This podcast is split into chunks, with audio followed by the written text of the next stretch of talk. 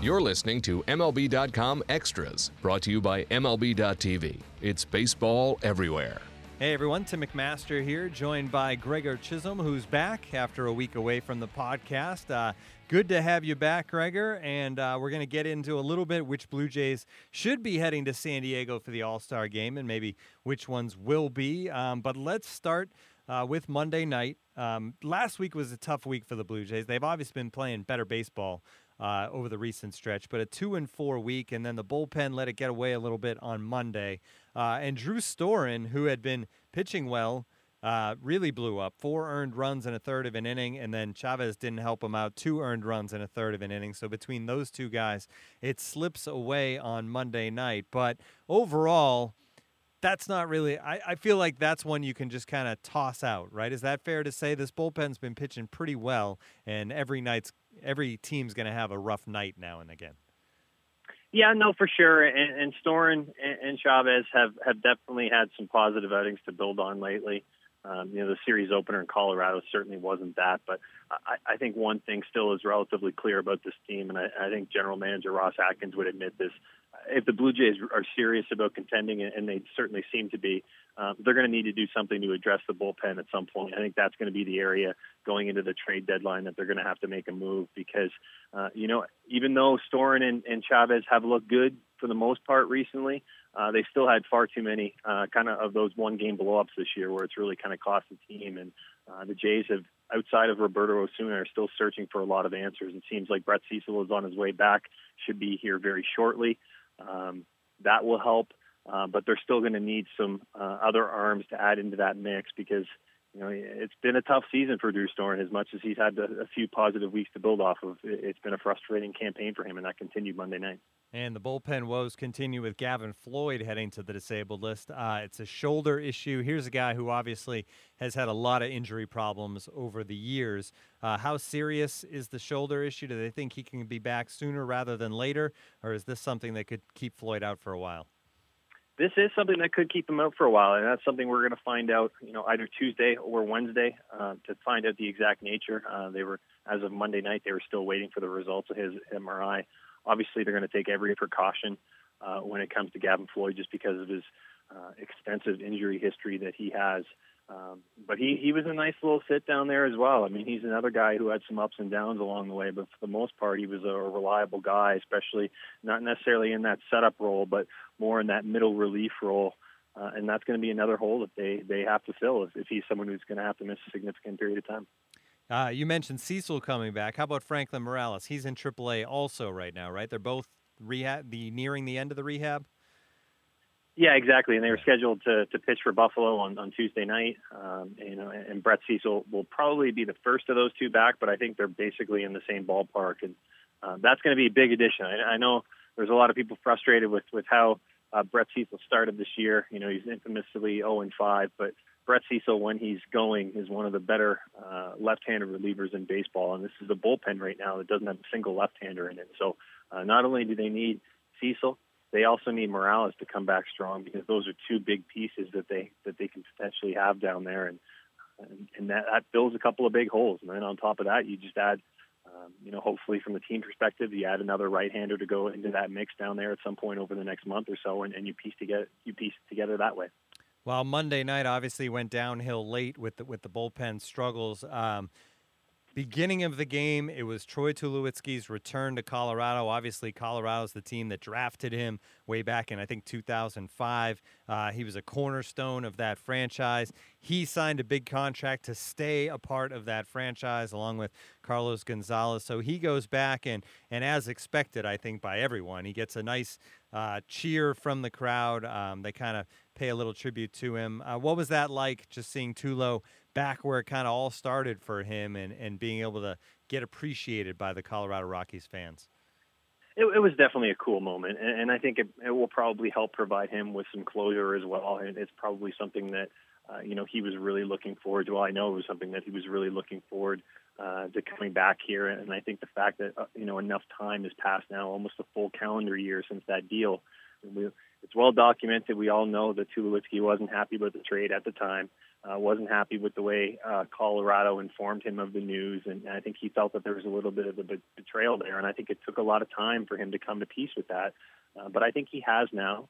You could tell by some of his comments yesterday, and, and I think that's what made last night's moment even more special. And uh, from a Toronto perspective, it was just kind of interesting to, to go back and uh, you know see how much this fan base really loves him. I mean, it, it's a different appreciation for Tulowitzki in Toronto. Obviously, there's not that history there, um, but you know you could get a sense of just how beloved he was in this city when he went to the plate uh, in the second inning last night.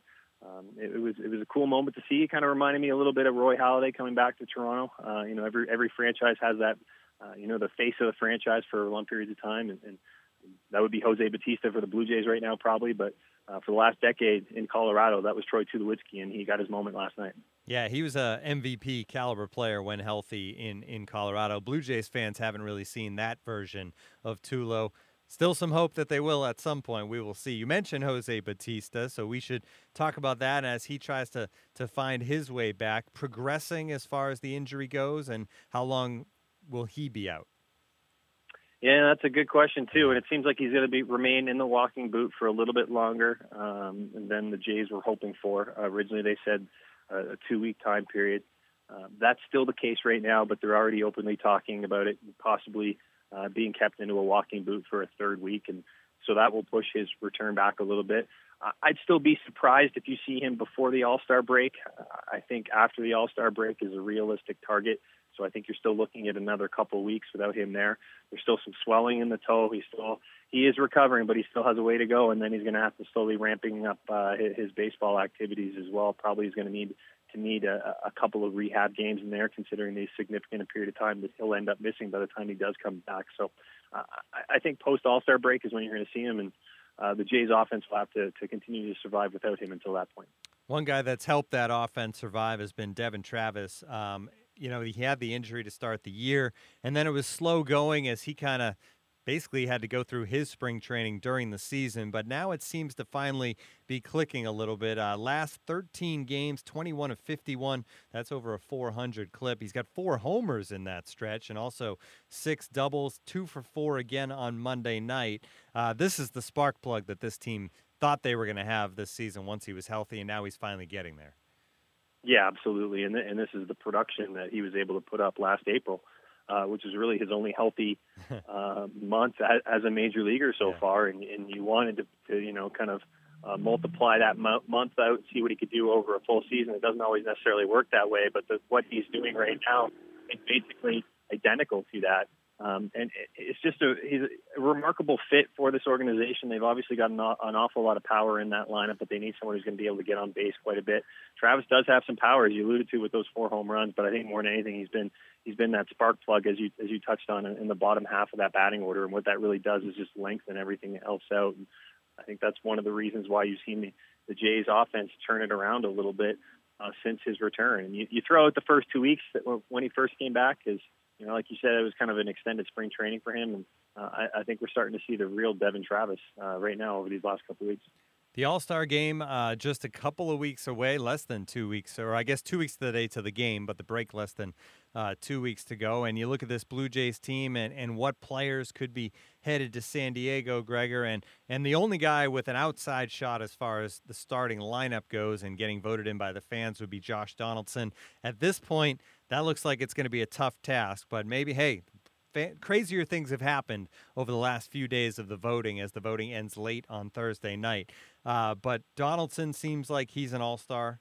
Um, you like what Marco Estrada has done. He's become the ace. I don't know if he's recognized enough around the league. And then Edwin Encarnacion is doing what he does by driving in runs. But when you look at this roster, you look at who could go to San Diego. Is there anybody I'm missing there? And, and who of that group do you think can get there? Those are definitely the main three. Uh, the one dark horse who probably won't get as much attention as he deserves um, is, is Michael Saunders because he's had that type of offensive year. You look at his numbers compared to a lot of the other American League outfielders out there, uh, and he's in the top three in, in a lot of them. I think it's going to be a, a real tough task for him to to actually make the team and he's faded a little bit over the last couple of weeks. His numbers have taken a slight hit, but this is still one of the better uh, surprises of, of the year so far. And He's been one of the better offensive performers in the American League. So uh, I think he deserves some attention. I don't think he'll necessarily make the team, but the three with the strongest uh, chances, in my opinion, are the ones you talked to. I think Donaldson's going to be a shoe in as a reserve. I think Edwin Encarnacion uh, will also probably get there uh, as a shoe in. Um, and then, and then I think Marco Estrada is someone who definitely deserves to be there. Whether or not he's going to get uh, enough attention to, to get into the game is, is certainly a big question mark. But uh, I mean, he has been pitching like an ace for most of this year. He doesn't have the win total, uh, but that shouldn't matter because you know a lot of the lack of wins had to do with the lack of run support early in the season. And you're talking about a guy who, for 12 consecutive starts, has pitched at least six innings and has allowed five hits or fewer. That's a major league record. Uh, you know, something that uh, you know, he just continues to perform. Uh, so, in my opinion, he should be there in San Diego, but we'll, it will remain to be seen whether or not uh, he actually gets that call. Yeah, he's a guy that I think is finally starting to get that recognition. And certainly, if he's named to the American League roster, the All Star game, that would be the ultimate recognition for what Marco Estrada has become. Uh, not this this year, but but he had a great year, uh, obviously, a year ago as well with the Blue Jays. All right, great stuff as always, Gregor. This has been MLB.com Extras, our Blue Jays edition. I'm Tim McMaster, along with Gregor Chisholm. Tune in again next week. MLB.tv Premium, the number one live streaming sports service, is celebrating 13 years. Watch every out of market regular season game live or on demand in true HD. Real time highlights, live look ins, pitch tracking widget, and more. MLB.tv Premium includes a free At Bat 15 subscription. Watch live baseball on over 400 mobile and connected devices. Watch at home, in the office, or on the go every night on every device. Blackout and other restrictions apply. Visit MLB.tv for details.